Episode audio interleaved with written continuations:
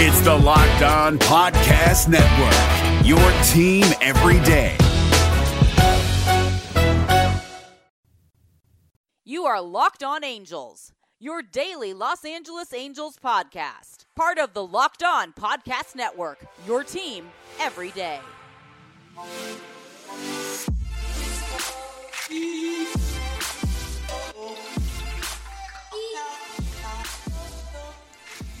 Hey, everybody, welcome to Locked On Angels, part of the Locked On Podcast Network. Now brought to you by Hotels.com. You're locked in with Taylor Blake Ward for the next 15 minutes or so. And uh, we have a fun filled Thursday for you. We're still talking Major League Baseball draft. If you missed yesterday's episode, you can go back to LockedOnAngels.com and check that out. We talked about the first and second round picks that have already signed Will Wilson and Kyren Paris. Today, we're going to talk about the second day and third day draftees. Now, if you didn't know, there's 40 rounds of the draft. Rounds 3 through 10 are on the second day, and 11 through 40 are on the third day. And we're going to talk about some things we liked from both of those days. Probably the uh, second day and the first segment here. And when we go to break and come back for our second segment, we're going to talk about the third day. Also, give a little bit of uh, goodbye well wishes to Tim Mead, the Vice President of Communications for the Angels, leaving after 40 years. That happened on Tuesday, but uh, I want to send some well wishes to Tim. Great guy. For tomorrow's show, we're going to have Michael Broskowski, the play by play broadcaster for the Orem Owls. They start their season tonight. But let's get underway. Before we do anything, though, I got to remind you to follow us on Twitter at Locked Angels. You can follow me personally at Taylor Blake Ward. Also, make sure to download today's podcast or any of the episodes through Locked On Podcast Network via Apple Podcasts, Google Podcasts, Spotify, or the new Himalaya podcasting app. Free and easy to download through your Apple app or Google Play Store. Let's get this rolling, though. Like we said, the Major League Baseball draft is three days, and the second day of the draft is the third through 10th rounds. And as a generalization, the first 10 players drafted, eh, that's where the bonus pool kind of figures in. You, you're allotted a bonus pool, and that's where the majority of your money is going to go. After the 10th round, you can sign players for over 125 or up to 125,000 and beyond that it starts going into your bonus pool. So the end of uh, day two you see a lot of college seniors taken. You even in the middle of day two you see a lot of college seniors taken because they're going to sign for well below slot sometimes uh, you know five ten thousand dollars. But for this angels draft the angels only did take one college senior. It was a five year senior, Chad Sykes in the 10th round. They took between day two and day three, they took 28 pitchers. And actually, if you if you're list, familiar with the draft a little bit, they took Spencer Jones, who is a Southern California prep guy. He's going to go to Vanderbilt, uh, but he's a pitcher and an outfield first baseman, a two way player, the top one in the nation. So technically, they took 29 of their last 38 picks were pitchers the entire day three was pitchers. Chad Sykes, we brought him up from UNC Greensboro, but there were some familiar names. If, if you're familiar with the draft process, you've heard a few of these names. Davis Daniels, Zach Linginfelter, Garrett Stallings, all did something out of high school to kind of give themselves a name and decided to opt for college. So let's go with the, the college crop here and start with the fifth round pick, Garrett Stallings. Now, Garrett Stallings is a very interesting guy. It's an average fastball, maybe the low 90s up to 93 a little bit. There's a lot of sink on it, though. He commands it well, and he works with a full arsenal beyond that sinker. He's got about four or five pitches here that he likes to work with. Does a great job of allowing them to not only run into each other, but it's called sequencing or tunneling is kind of a proper term for this. He does a great job of this, but he has a fantastic command uh, both within and outside of the zone. Walked uh, less than almost one over those three years at Tennessee. He actually walked 1.27 his final year, his junior, and that was his total over his three years. So 1.27 per nine. That is uh, almost unmatched. It's it's incredible how good that is. Um, had a great senior uh, junior season, a 3.12 ERA, struck out 98 over 92 innings, walking just 13. The thing with Garrett Stallings that I like though is he has the potential to move fast. He's not. There's not a lot of upside here. Uh, likely a guy that could be, you know, a back end starter. Maybe you can add him into the bullpen and let him play up as a little bit of a long man guy. But I like Garrett Stallings quite a bit, especially in that fifth round. That's good value there. Stallings' rotation teammate Zach Linginfelter was also taken by the Angels in the ninth round. Now, he started at Tennessee just like Stallings, but a little bit of a different pitcher. He's actually kind of a two pitch guy, throws a little harder. There's a lot more refinement that's needed here. He sits in the low to mid 90s, has a pretty good little slider that he can get over at times, but you're kind of prototypical ninth round pick that's not a senior. You know, you're dreaming on a little bit of upside here. You're hoping things can connect, but in the long run, this is a likely reliever. Uh, but two great Tennessee arms. It was nice to see the Angels take some volunteers. Uh, just personal note, I I grew up with a little bit of taste for Tennessee, and I'll. Uh, save that for some uh, off-air conversation. but uh, good to see Stallings and Linginfelter drafted to the same team, coming from the same rotation there at Tennessee. Sticking in the SEC, the seventh round pick, Davis Daniel out of Auburn. Now, he had Tommy John to start the year, uh, didn't really get to pitch much this last season, but there's a lot of upside in this arm, a lot of premium velocity that you really like, and also has a pair of off speed pitches that he can command pretty well. It's still a little bit of a, a raw raw arsenal. He's still a little bit of a smaller guy, so it, there's a little bit of a relief risk, especially with the injury going on. Tommy John, you have to see what happens when he comes back for next season. But an exciting guy. I think this was one of the, the better day two picks for the Angels. Uh, obviously, you only have a handful there, but Davis Daniel, an interesting guy from Auburn. Two more college pitchers, Zach Peek. Now, Zach Peek out of Winthrop, that's a Southern Carolina school.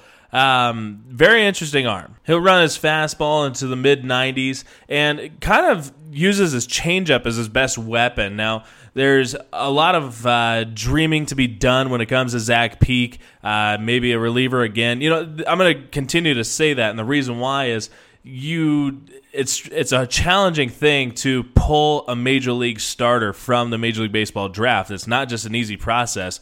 So you take these eight guys that were drafted on day two and the other 28 or, you know, other 20 that were taken on day three, and you start believing, you know, only one of these guys has to make it for a rotation piece. And that's a big deal.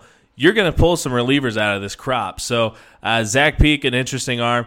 Um, the eighth round pick, Kyle Brnovich he comes from Elon. He was a starter behind George Kirby, who was taken with the uh, I think twentieth uh, overall pick. I think something along those lines. But Kyle Brnovich, second uh, arm from Elon, he sits in the low nineties pretty regularly, but he does have a plus plus pitch, and that is a curveball that is just outstanding.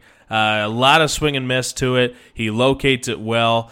Another guy, though, you know, likely a reliever in the long run, but with a two pitch system, you get him his fastball playing up, uh, you know, outside of being a starter, you get him into the low to mid 90s regularly, maybe 92 to 94 kind of arm with that big breaking ball that does well. I think that you could possibly pull a reliever out of Kyle Brnovich. At the top of day two, though, we're going to kind of go backwards here from round four to round three. So, round four, Erik Rivera. Now, this was a surprising one. Uh, maybe not for the Angels fans because uh, this is a very typical Angels thing, but he was drafted as a two way player, a left handed pitcher who sits in the mid 90s, has a little bit of feel for a breaking ball. He's been up into the high 90s at times. Uh, I think there's a little bit more potential when it comes to him being on the mound but a giant upside arm. He's a high schooler from uh, Puerto Rico, Puerto Rico Baseball Academy, and I'm a little biased here. I love the flair of Puerto Rican baseball players. I think they're the most exciting thing in baseball right now. So uh, hopefully Erik Rivera can bring that flair, especially as a high velocity lefty. They are going to allow him to hit though. Uh, now it's interesting he is kind of one of those showcase guys where the raw stuff is fantastic. He's got loud raw power. It's uh, plus plus raw power, but he just swings and misses during the games and t- struggles to kind of perform. So getting him to be able to hit the ball a little bit better, see if he has a, as good a hit tool as you believe you know, this is a guy that, like we said, there's more upside on the mound. It's likely that he is destined for the uh, mound of similar to William English last year. Who William English, very athletic guy who still has some swing and miss issues to him, but he hit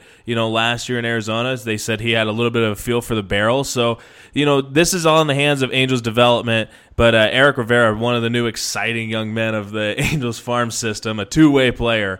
Um, in the third round, so this was their first day two pick, was Jack Kochanowicz, and he's a Pennsylvania prep arm. A lot of projectability, but the thing about this is you take one of these prep arms and you see a little bit of velocity, you see a little bit of feel for things there's tons of high school guys that throw 90 miles per hour or sit at 90 miles per hour. Um, it's you know it's not uncommon across the nation that these guys get, but you start seeing guys that show a little bit more advanced feel. They have pro ready bodies. They have pro ready pitches. That's what Jack Kochanowicz has.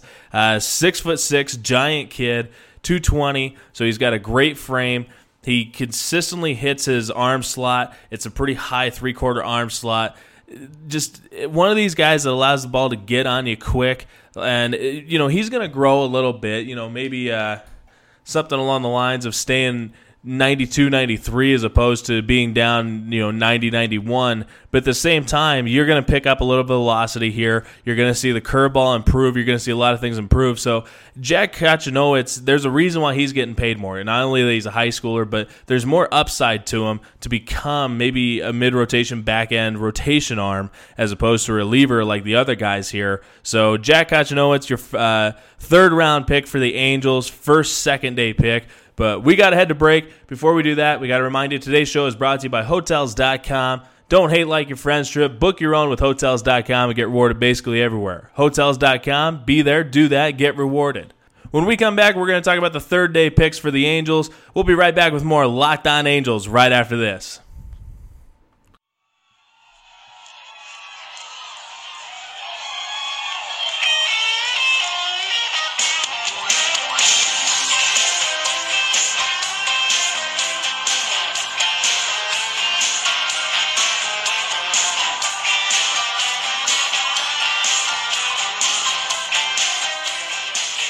Welcome back to Locked On Angels, part of the Locked On Podcast Network. Now brought to you by Hotels.com. You're locked in with Taylor Blake Ward, and I, I'm still trying to figure out that darn transition. The music always plays a little longer than I feel like it does, but so be it. We're talking Major League Baseball draft. In our first segment, we talked about the second day of the three days of the draft. For the second segment, we're going to talk about the third day. Now, I don't know everything about every guy that was taken on the third day. Honestly, I didn't see, you know, the majority of these guys. I did see some, but um, you know, you you don't know about all 40 guys and over time you hardly ever do.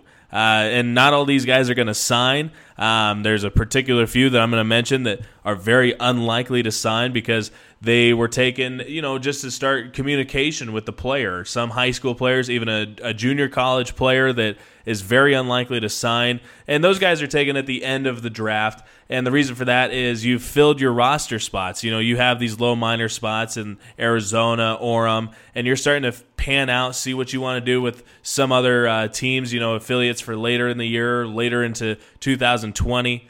So you take these guys with the hopes that you know so communication can help, but the likelihood, you know, it's a less than five percent likelihood that these guys are going to sign. So let's start out with the, who those players are. Now, um, the first one that comes to mind, of course, is Spencer Jones. Now, Spencer Jones is from San Diego, uh, La Costa Canyon to be exact. He was the best two-way player in this draft, but he broke his arm. He had a fracture in his throwing arm. It wasn't Tommy John uh, but it was a fracture in his throwing arm. So that kind of took his season away. A little bit of a hit to his draft stock because there was some track record of him. Even though he was a high school player, there was some track record. So there was a chance that maybe a team that took him in the second round gave him uh, a little over second round money, maybe 1.5 to 2 million dollar. I mean, that's a big gap, but at the same time, that's kind of the range of what the money he would have been getting was. Um, but the Angels took him in the 31st round. It's very unlikely he's going to sign. He's going to Vanderbilt, a great school, so the commitment already there is a little tough. Um, another one here. Now, they took some high schoolers at the end. Uh, Vincent Bianchi of Red Bank Catholic in New Jersey. I don't know anything about him, sadly. Um, as well as I, I, did see Tyson Heaton. Now, he's from Yucaipa here in Southern California, right off the mountain from where I live. Uh, 40th rounder. Uh, he's going to go to BYU though. He's committed to BYU, and I think he has. I think he's going to do some missionary work before he even heads there. I don't know that for sure, so don't quote me on it. But Uh, very unlikely he's going to sign. Levi Usher was another one. Now, very athletic guy with plenty of speed. He's been hitting uh, missiles. He was at Kirkwood uh, Community College in Iowa, and he's going to be transferring somewhere in the SEC, believe maybe Arkansas. He's he's transferring somewhere.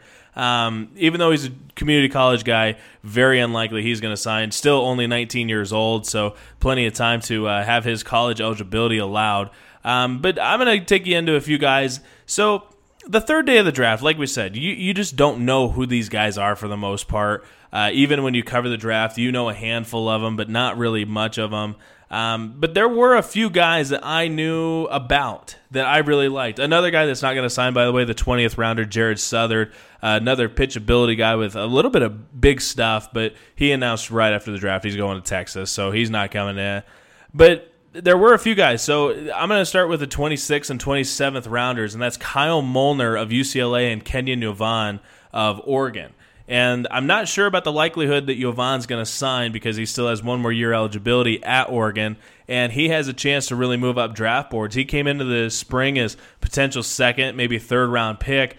A lot of command of above, you know, average to above average pitches. Very exciting arm. He broke his hand, I want to say. I believe he broke his hand, and that really limited his season, his junior season there.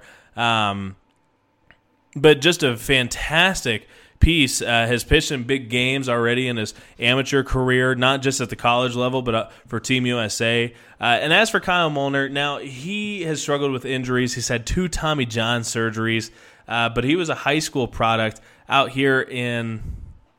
Oh, where did he go to school? Gosh. Can't even think of the school. But Kyle Molnar went to UCLA, and I followed his career for some time, since high school, actually. And just one of those guys that so advanced as a prep, and he went to UCLA, and his arm hasn't been the same since. But to get these guys in the 26th and 27th rounds, if you can sign them, these are guys that would have been, they're very similar to those second day arms, especially Kenyon Yovan. He actually, uh, when his stuff is on, he is likely the best of the group of the pitchers that the Angels took outside of Jack Kochanowicz. Um, so these are two guys that I'm definitely following along with. Another guy, Dakota Donovan. Now he was in a transfer from either Oregon or Oregon State, and I'm trying to think about it. It's in my notes. I saw him when he was there, but very impressive. He went to Central Arizona College, low 90 stuff with a good breaking ball. Tall guy, gets a lot of playing. He's six foot seven, I think, uh, maybe a little bit, maybe six foot five, six foot six, but tall guy gets good playing on his fastball, gets good sink. It's in the low 90s. He went and pitched some huge games for Central Arizona College, junior college out there. Um, another guy that I'm going to be monitoring, Greg Veliz. Now, he was the closer at Miami. It's mid 90s fastball with not a lot of other stuff, but he is a very electric arm as a fastball only kind of guy. He was closing for the Miami Hurricanes. So those are some guys that I'm going to be watching for. Obviously, there's so many other guys, and we're going to learn more about them with time. And um, you know, someone's going to pop up as a potential prospect, a potential major league uh, caliber player at some point. There's some role players in there. We just don't know yet. Uh, you know, it's so early, and you're going to hear about people. You know, um, some guy's going to go out and hit 300 at Orem or some guy's going to go and strike out 15 per nine at Orem, you still have to wait it out. You know, it's still rookie ball. It's still just the youth of their pro ball careers. So you still have to wait out about a year for these guys. And performance isn't exactly going to dictate what they're going to do at the major league level if they can even get to that. But, um, you know, a lot of guys here, like we said, 30 guys on day three, eight guys on day two. That's 38 guys and a lot of pitchers, and you're hoping that you know a few of those guys can become uh, relievers, a few can start. Um, the likelihood is, you know, some are going to sign, some aren't. It's just how the draft goes, but. Uh, it was an exciting draft. I really enjoyed it. I hope you all enjoyed uh, following along. I know that we didn't have uh, any podcast during that time, but if you were following along with me on Twitter and through who's on first uh, ball.com, it was a really good time for me. I had a lot of fun. The draft is my favorite time of the year, so uh, thanks for sticking with me through all that, and uh, hope you enjoyed it as well.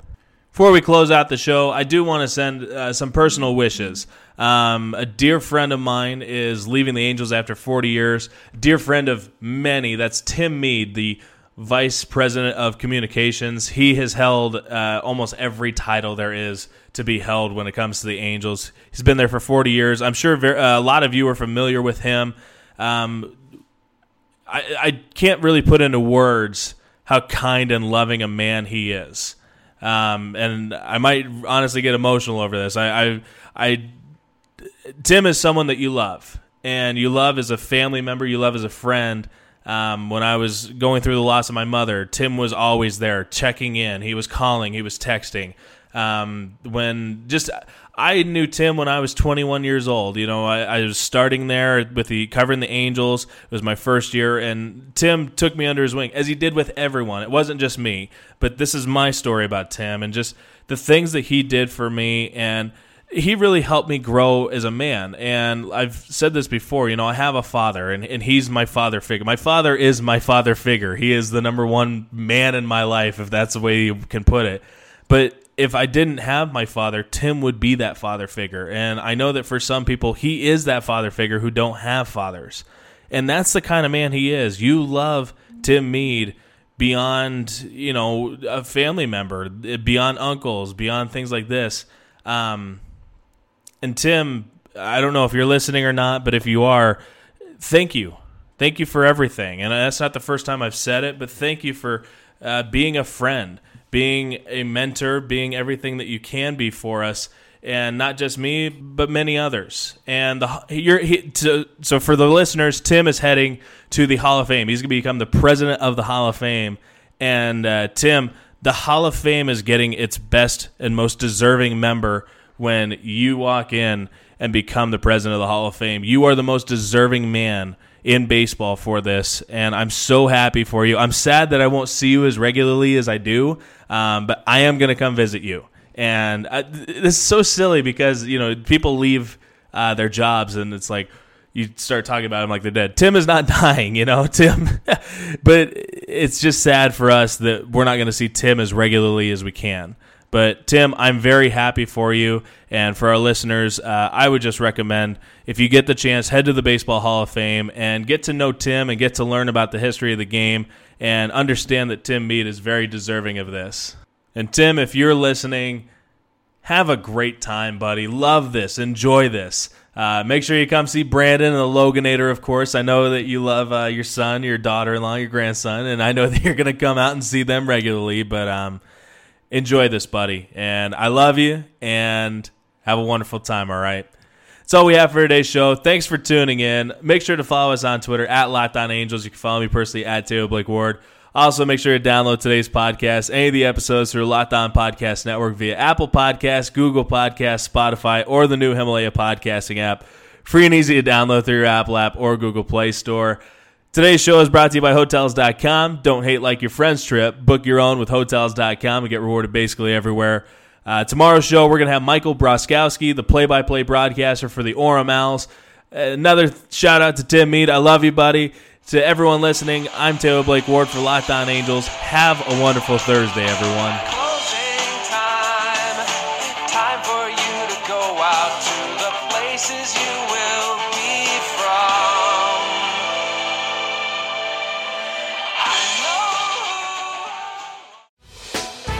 Hey, Prime members, you can listen to this Locked On podcast ad free on Amazon Music. Download the Amazon Music app today.